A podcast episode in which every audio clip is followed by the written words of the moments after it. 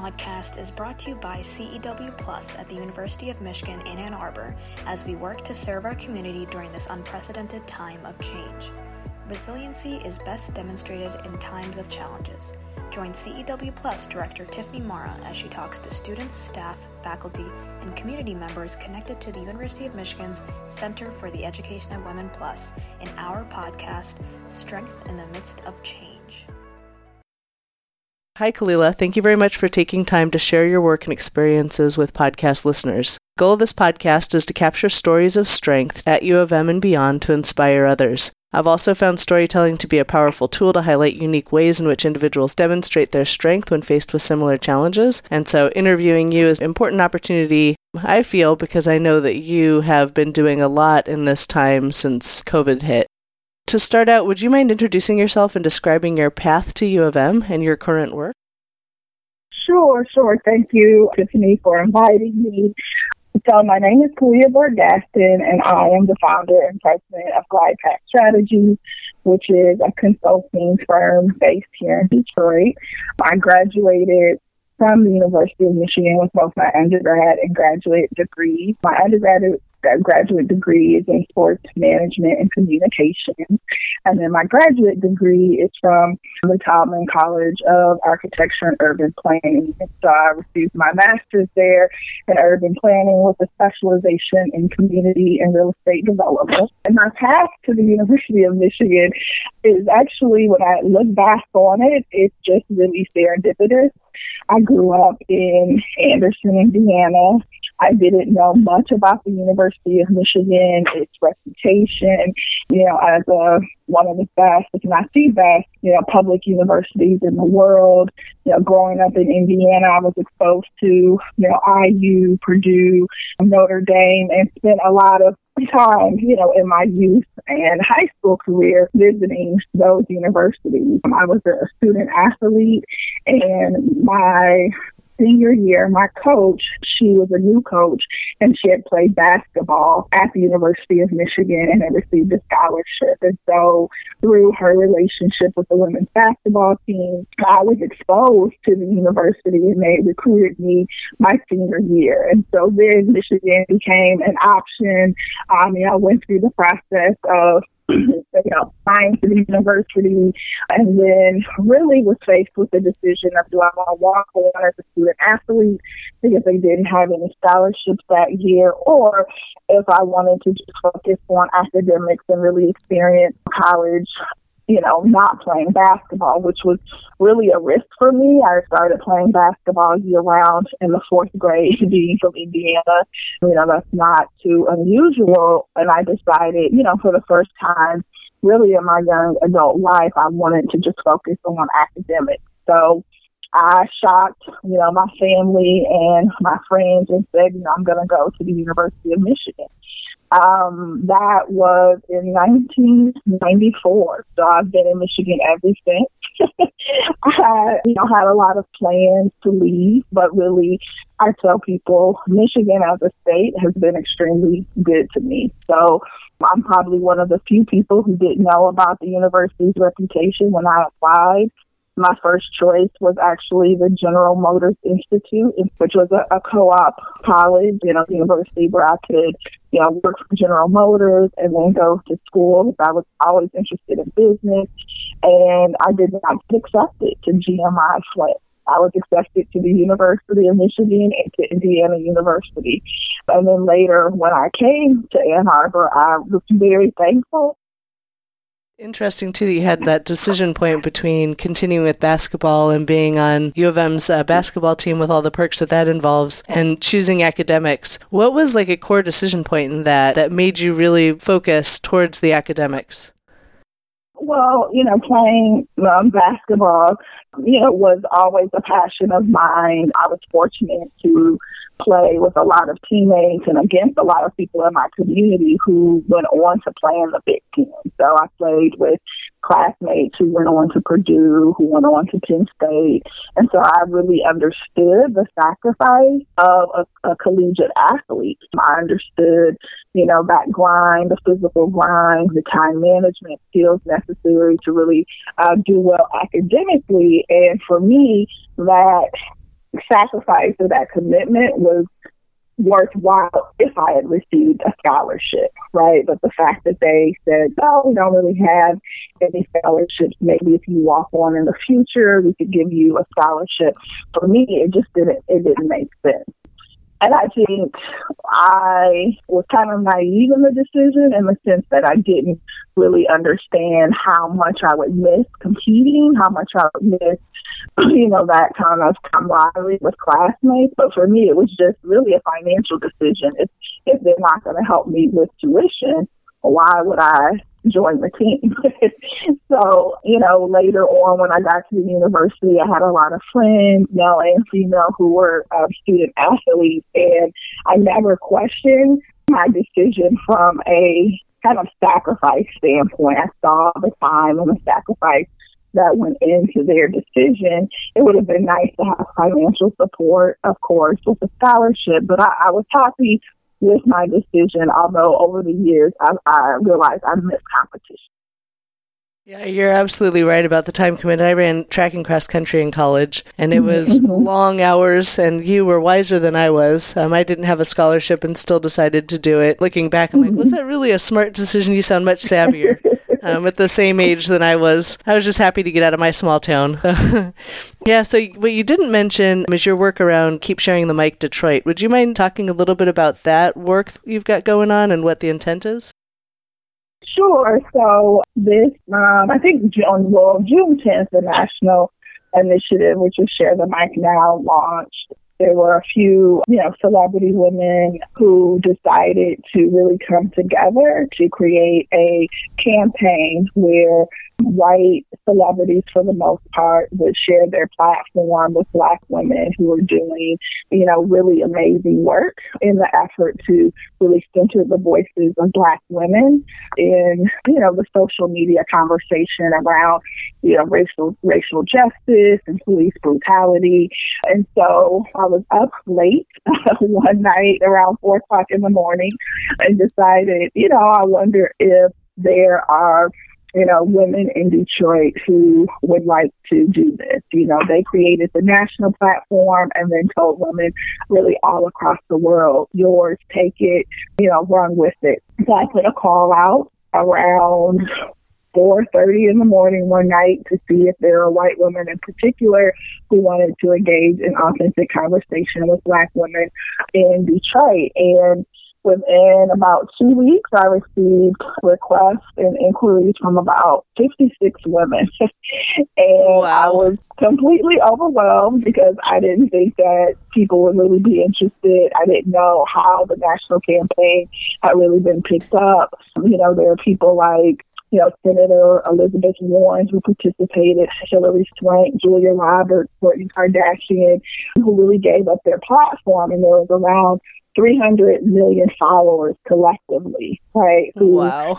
That they had. And so, you know, here locally, right, I knew we don't really have, you know, social women with those large platforms, but I felt it was still an opportunity that could be explored. So over the past couple of weeks, I've been working with a small team. There are women who reached out who said that they would love to volunteer to help pull this off. And so we've been matching women over the region actually with one another based on their interests, their sectors, and just what we've come to know about them through the process.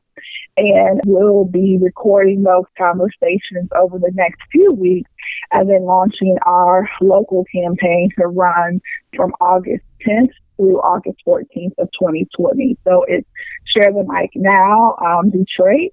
And yeah, I'm really excited. I think, you know, to be to be honest, you know, in this kind of era of the president and everything we have been experiencing politically, I had really gone within myself. I think since the election, I had some very challenging interactions and conversations with white women post the election and was just in a space where, you know, I wasn't really wanting to engage anymore. Felt like people have to really be at a place where they've done some of their own work before they really engage. And in the course of a month, I had a number of women throughout the course of my life reach out to me.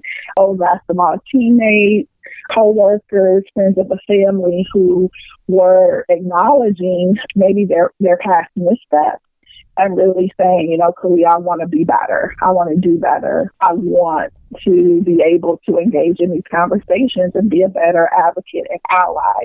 So I think it was like the timing for me. It was like I had heard about this national campaign, you know, had some personal experiences that were causing me to come out of that shell a little bit and really felt like it was time to center the voices of Black women in a lot of the conversations.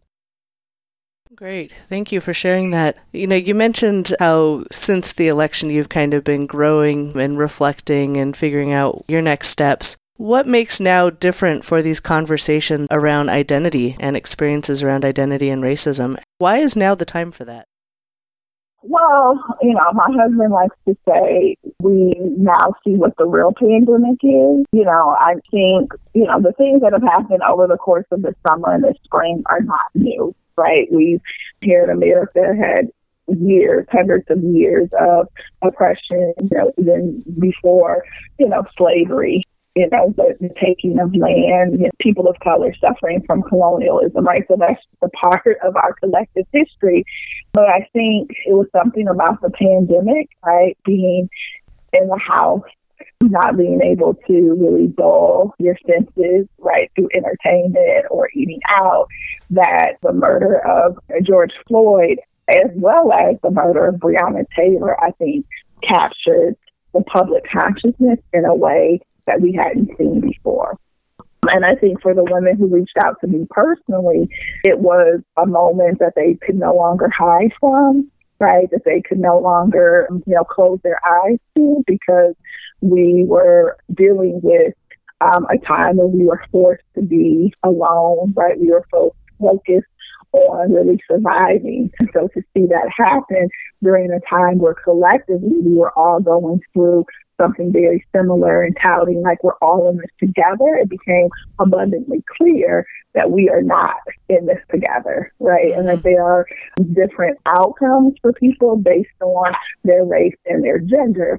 And so for me personally, I felt that the killing of Breonna Taylor didn't get as much publicity. You know, I was reminding people, even within the black community, right, that there was a young lady who lost her life as well, and that this isn't just about black men dying. This is also black about black women. And if you look at the statistics, right, you can you can see that black women also suffer disproportionate amount of physical and sexual violence when in police custody. And, and I was shocked because um, people said, "Oh, Khalilah, you are um, a, this is a distraction, right?" So some people said, you know, I don't understand when we when we talk about men, we mean women too. So I was like, well, then why can't we just say people, right? Like mm-hmm. people. you know, I was, you know, people would ask like, well, what do you mean when you say all Black lives matter, Khalilah?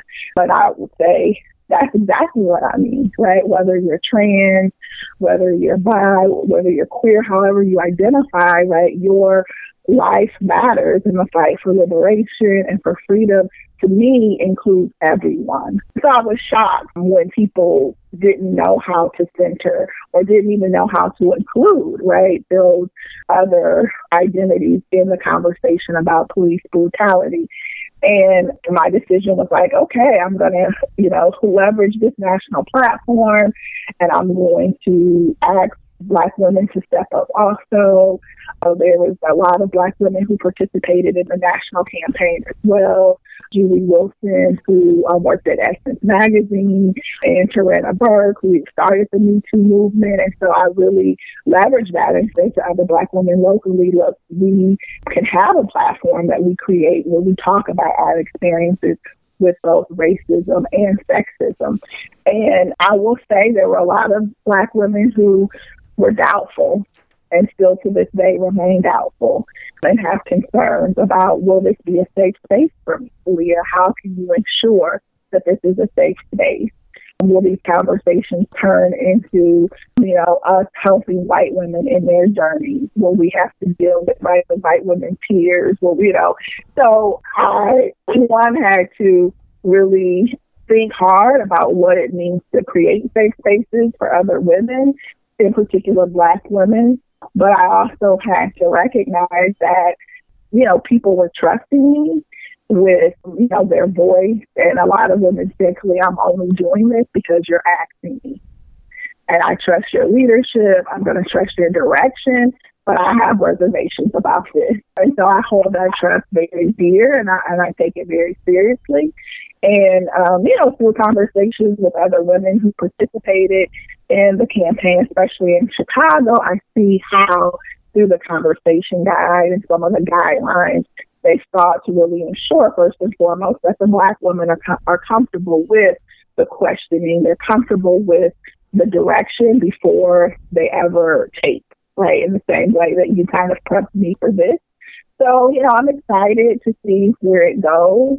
I'm excited to see the stories, you know, that women women share and the truths that come out of the conversations and then we'll just see where it goes from there. A few people have asked, well, you know, what are your plans? And I'm like, just to create a space for courageous and honest conversation. So for, for now, it. Mm-hmm. Now, Khalilah, just knowing you, I have a feeling that you went above and beyond what the national guidelines were for creating trusting spaces. What do you think were some of your key strategies for creating a space that invited both uh, white and black women to the conversation in a way that they were comfortable? We often hear about how much responsibility it is on minorities and marginalized groups to provide education to other groups and that that gets exhausting. Mm-hmm. And so I know that you're aware of that and wanted to be respectful of those who are participating. I think, you know, first and foremost, I have always seen myself as a bridge builder. But somewhere along the lines, I think that part of my identity just got pushed to the back. And so I recognize through this campaign locally, I'm still that's still very much a part of who I am. And so I took the role of really trying to match women very seriously, and I had some help in doing that to make sure that at least at some level there was some commonality. That is, they really explore the conversation, and we will have pre-meetings with everyone that they would see that there's some areas in which they they share some same experiences or same interests or same career paths. So I think first and foremost that's really important. But I think the other thing was really being very transparent about the purpose you know, with everyone. And so I clearly stated, right, that this is about centering the experiences of Black women. You know, that if you commit to this process, right, this is, is what you're committing to. That we are going to prioritize the safety, right, of Black women in this experience. And so far, no one has at that, right? And then to operationalize that by ensuring that Black women can decide what areas they'd like to discuss, what areas they wouldn't like to discuss, making sure that the questions have been vetted by the Black women, and then ultimately, after we record, giving everybody the opportunity to review what's been recorded. I had a, a Black woman that I, I know and I trust and I've worked um, with for years, and she said to me, Khalilah, once these conversations are shared, we know, especially here to me, we know that there could be repercussions, personal and professional repercussions for Black women, depending on what they say and depending on how they show up. And so you have to give Black women, especially, an opportunity to review what's recorded, to make sure they're comfortable with this before it's shared publicly, right? Because even though you know Detroit is a major city in the region, we, we know has millions of people, it's still very small. And you know, I had to take that feedback. Um, that wasn't the original intent, but I took that feedback and I said, okay, you know, we'll allow everyone to have an opportunity to review, you know, the information. So I'm really excited, you know, about the opportunity for people to really come together to be courageous. You know, when I moved to Detroit in 2008, this was the type of work that I wanted to do. And I was disappointed because I thought, oh, based on Detroit history, right, I was just out of grad school, had read all these books, and I thought, oh, people in Detroit are ready to have these conversations. and some people weren't, but for the most part, people were not.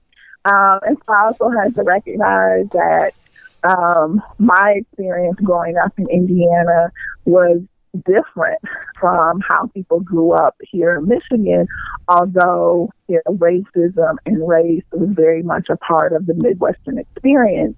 Different in how it was operationalized growing up in Indiana, people in my life were very clear about their boundaries when it came to people of other races. So all throughout my life in Indiana, I would have girlfriends who would say, know, my parents are fine with us having a relationship at school, but you can't come to my birthday party at my home. Or my parents are fine, you know, in high school, middle school, it has to be, oh, my parents are fine with me and being friends, but I could never date interracially, right? So growing up in Indiana, people were very clear. Like this is where I stand. You know, basketball games. Sometimes you would go into small communities, and people would, in the '90s, be comfortable saying the N word. So it was very open. Racism was almost like southern, and and how it was dispensed. It was very open. It was very clear. When I came to Michigan, it was more of the Midwestern nice that a lot of people talk about.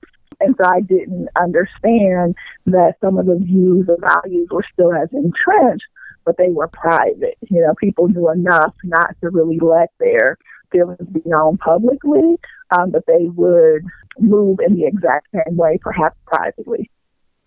Hmm. Which do you think was harder to operate under? Definitely Michigan, the Midwestern nice. mm-hmm. um, sometimes I, re- I refer to it, um, especially in interactions sometimes with white women, and I've heard other women of color talk about this, like the Midwestern nice, kind of like the underlying passive aggressiveness. So I refer to that as a thousand paper cuts, where it's, you know, maybe small microaggressions that in the moment seem really um, benign, but over time really are hurtful. And if we're honest, right, exact a level of kind of emotional um, and mental violence a lot of times against women of color in professional settings, especially. Yeah, I'm really hoping that the energy right now about creating systemic change, that we're able to carry this forward past the pandemic and work that continues well beyond when we're alive, that change mm-hmm. continues. What do you think we can do now to ensure that systems continue to be challenged beyond this unique point in time?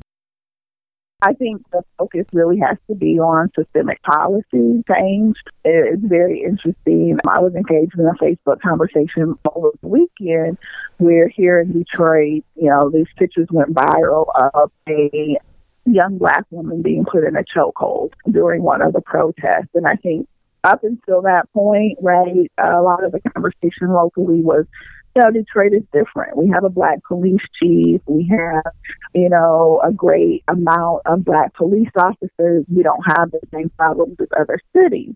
And then these pictures, right, started going viral. You know, the police officers driving into a crowd of protesters. And so, you know, one of my Facebook friends, who is a former police officer, said, as long as, right, the chokehold is listed, um, as a acceptable form of use or police interaction, right, we, we won't be able to change what is happening in our community. And publicly, we've had elected officials say, right, we, we don't support the use of this, but, right, and so he was saying, don't focus on the performative measures, right? Don't focus on a lot of the things that are being said. Focus squarely on whether or not this policy gets changed or rescinded. And I think to your point, we now see companies, you know, making Juneteenth a holiday, right? We now see mascots being changed and a lot of things that, you know, people have asked for for years, for decades. But that doesn't now change the need for the policy still to be changed.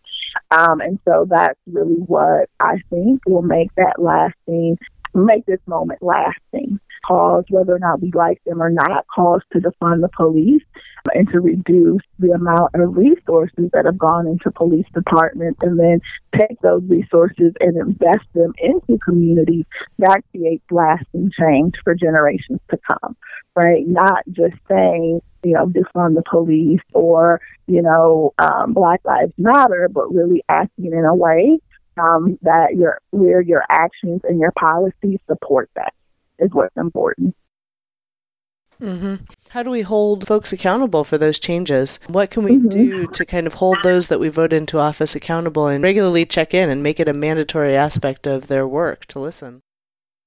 Yeah, I think there has to be more on the like the protest side, on the progressive side. I do think there has to be more partnership you know, I have a good girlfriend who is in Louisville. She's a community activist, and she was just talking to me about like the inside and the outside game, right? Mm-hmm. To to get to the point where their city council decided to ban no knock warrants, right? It took everybody. It took the people who are out there protesting. It took the policy wonks, right? It took the people with relationships. And I think sometimes we can't even get to the place where we hold elected officials accountable because there's sometimes infighting, right, between even people on the progressive side where it's like, well, I'm more authentic than you are. and and that ends up diluting right the work. And so she and I were just talking about the need to realize that everyone has a position that they play in the movement and to honor everyone's position and to their honor their contributions. And yes, you have to ensure there's an alignment of values and that you're working to the same end, but not to devalue what others are bringing to the table. And I think if we can get to that point, right, then you are much more strategic in how you hold people accountable. You know, you're able to do the policy analysis, you're able to look at the voting record, and you're able to get people to show up. Sometimes we may have one or two of those, but we don't have it all coming together um, like a machine. And unfortunately, there are other machines out there that are well oiled and that know how to work together for their own common good, even if they disagree. When you think about who you want to partner with and who you want to be allies with, like what are the types of things that you're thinking about or making sure that you're assessing before engaging heavily in a, in a partnership? Yeah, so I think one of the big things, and this is a holdover from my time as an athlete, is really an understanding of how people use teams and they use the concept of team. And so I think we all have been in, you know, situations where someone is talking about the team, but it's only once the team analogy only works like you're the, the person who's sacrificing or you're the person who's staying late or you're the person that's having to do the extra work. Um, but they're not necessarily making the sacrifices as well. So earlier on in my career, I had a lot of examples like that, especially with supervisors, you know, where they would talk about the team, the team, the team, right? Well, um, but then they wouldn't be found, right? Mm-hmm. and things got tough, or they wouldn't, you know, back me up, or I couldn't go to them for support or guidance. And so earlier in my career, I realized, wow, um, I need to pay attention to how people really show whether or not they are a part of, of the team and how they treat me as a teammate. Because I really do believe in servant leadership and the people who are quote unquote at the top sacrificing as well. I do believe in mutual accountability so I spent a lot of times when I uh, launched my consulting company really thinking about the values of my company. And the first one is collaboration. I really believe that one of the most innovative things that we can do now is to collaborate deeply, to, to work together in new ways. Um, I really value integrity. And for me, that's just like, you know, being honest, um, being transparent. And that I think sometimes people confuse honesty with being curt or being mean, you know, but it's like being honest and love. Um, you know, even when it's unpopular, right? Speaking, even when your voice is shaking about um, you know, your feelings or things that need to change. Change. You know, I, I like working with people who are innovative, who are trying to think about new ways to solve old problems or new ways to solve new problems. Right? It's like let let's figure out a new way to work together. And of course, for me, equity is always center. You know, my parents were, my mom was a public school teacher for 30 years.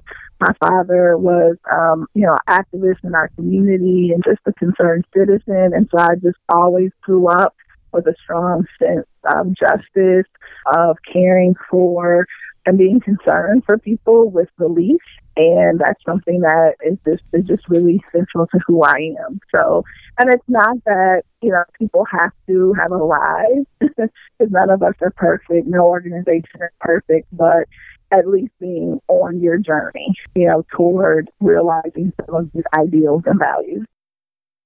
Now, I probably don't need to point this out to you, but you created the Keep Sharing the Mic Detroit while also running your consulting business, being a mother, being a partner, being a daughter. What are you doing to care for yourself through all of this? Well, this weekend I slept. you know, but yeah, you know, I, you know, my, my partner laughed, my mother laughed. I've had a few people say, so, Khalilah, when are you finding the time to do this? And I've been telling them at night, right? Uh-huh. Um, you know, after the kids go to sleep, um, you know, after the house is quiet, it's nothing for me to stay up until four o'clock in the morning, you know, trying to finish projects. And, you know, I had to be gracious toward myself. You know, I started working out again. I was uh, working out with a, a personal trainer before the pandemic and had just kind of gotten off track. But, you know, we started up and, you know, sometimes I'll oversleep or I can't make it and I'll feel so guilty, right? And then I had to just say, like, Leah, you're staying up till three o'clock or four o'clock in the morning, right? Being able to operate on three hours of sleep, get up, you know, work out and go on about your day is kind of unrealistic. So for me, self care usually always starts with me um, being gentle and forgiving with myself about the things that I feel like I should have accomplished but didn't. But you know, I'm I'm blessed, and I think you know I've just been given just an inordinate amount of passion, and I have to remind myself to rest. But I, I do like to go after those things. I'm really grateful to to you and to CW for being my first official consulting client so, you know, it's, it was always a dream of mine to launch my consulting practice. And so, you know, when you have a dream, a lot of times you think about, you know, the glory or the feeling that you get from realizing that dream. You don't always think about the hard work. So I was telling someone recently, like, even if you have a dream, it's still going to require hard work to realize it. And but it feels good, right? Because it's your dream, it's mm-hmm. yours. But it's it's what was in your heart to do. I prefer to think of you as a change agent because you're willing to take on the oh, hard work that other people don't.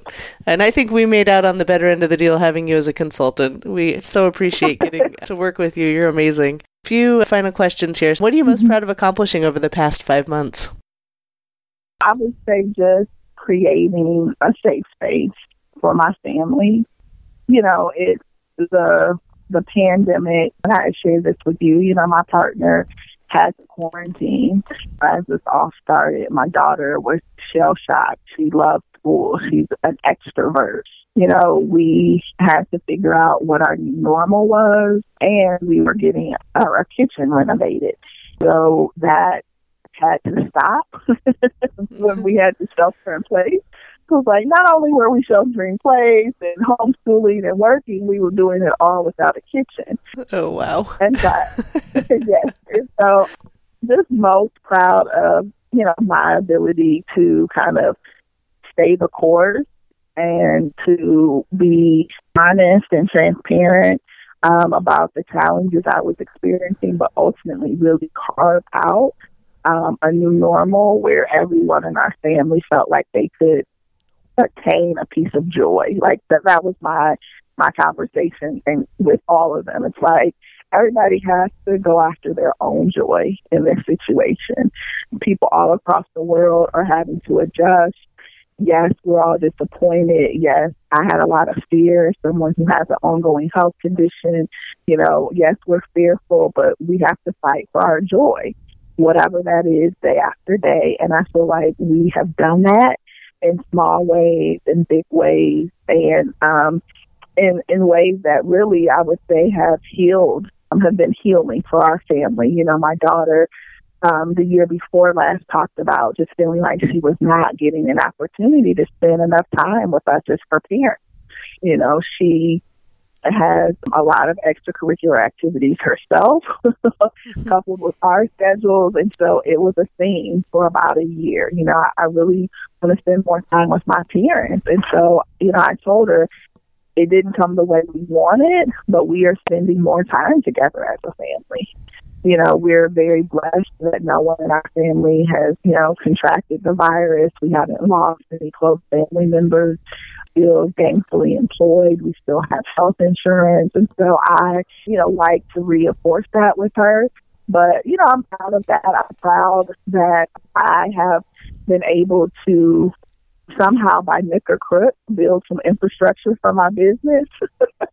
so it's it's you know slow, but you know being able to delegate some things. You know I have some individuals now who are helping me. You know set up my bookkeeping and transitioning to you know glide to, to QuickBooks and a, a bookkeeping platform, you know, filing taxes for the first time as a business owner, you know, creating a new website. So still through the midst of a lot of uncertainty, still being able to chug along and get and get some things done. A lot of us are binge watching different things or books, TV shows, podcasts. Do you have any media or TV shows or anything else that you'd recommend others? Ooh, um, I don't know if I would recommend them, but I have binge watched some things. So I was binge watching Little Fires Everywhere, which is based off of a book and I think it's on Hulu and it explores, you know, race and gender dynamics in Ohio through a relationship with a white woman and a black woman. I felt like you know that it starred uh, Kerry Washington and Reese Witherspoon, and so they talked a lot about or those dynamics between um, between women. Um, I think with podcasts, I really love Amanda Seales and her comedy, and she was, of course, on the real.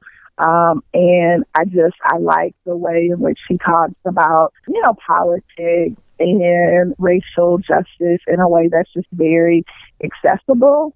And so I will listen to her podcast and it's called uh, small doses. And so it can be like small doses on you know the side effects of black motherhood for example. Um she's really funny i don't um you know get to read as much as i would i do have a stack of books you know that i have in the queue so of course um i'm sure everyone has either heard of by now or possibly read a portion of White Fragility um, by Robin DiAngelo, which is a really popular book right now. So, yeah, I am very much a pop culture enthusiast. So I read a lot of blog posts and listen to a lot of podcasts too. Yeah, do you have an inspirational thought or quote to leave with? Well, I think for um, you know women in particular, you know, however they define their womanhood, I think it's very important to take risks. And those risks can sometimes be calculated.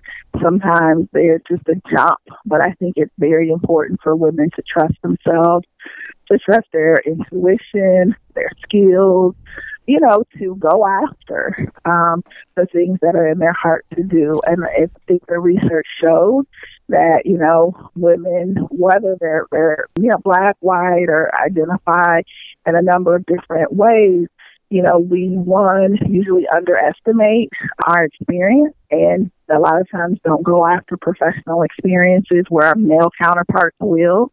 I think the research also shows that women are more risk averse than their male counterparts. So I've been thinking a lot about that, especially as it comes to raising daughters and really instilling the the belief in them that they can take a risk.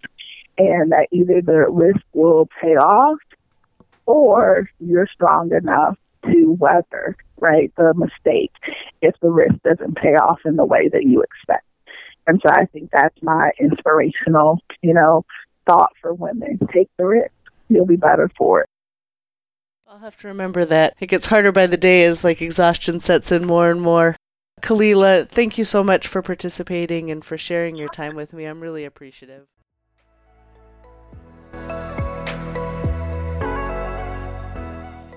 Thank you for listening to CEW's podcast, Strength in the Midst of Change. To learn more about this episode or the services and virtual programming offered by CEW Plus, please visit cew.umich.edu.